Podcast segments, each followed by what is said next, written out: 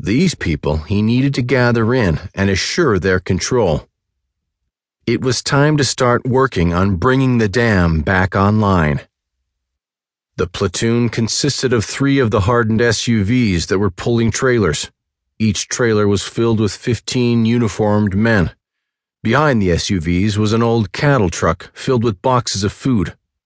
The old truck ran because it had been built in 1971 and had no electronic circuits that could be affected by an EMP. Once Zachary was confident that all at the dam was in order, he led his platoon towards the town of Page. They left the cattle truck parked next to the containers on the dam and under guard. The town of Page lay adjacent to the dam and lake on the top of a flat desert plateau. As his SUV ascended the plateau, he looked out on the lake. It had many boats filled with people fishing.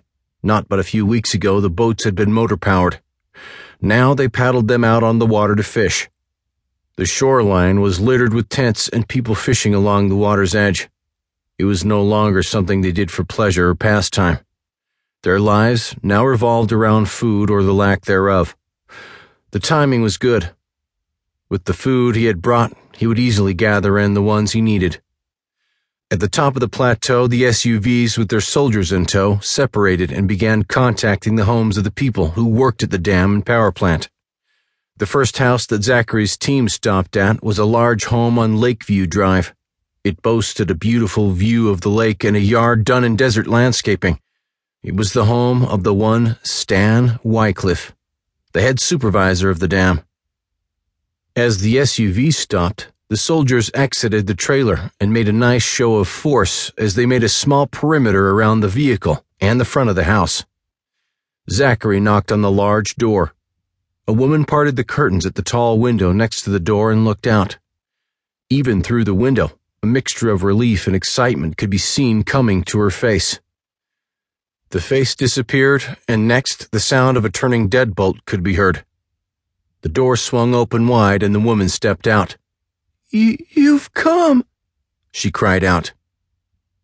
And so it went. Using the face of a caring government and the lure of food, they gathered out of the crumbling town all of the human resources they needed. Viewed as a savior, he took the skilled workers to the dam.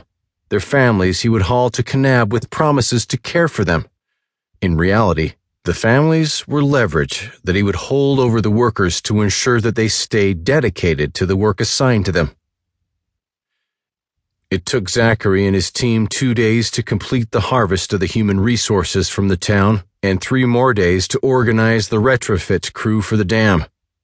There were only a few entrances to the dam, it was easy to make a virtual prison for the workers. It was also easy to keep secured from any outside forces. This was a good plan, and it was coming together nicely.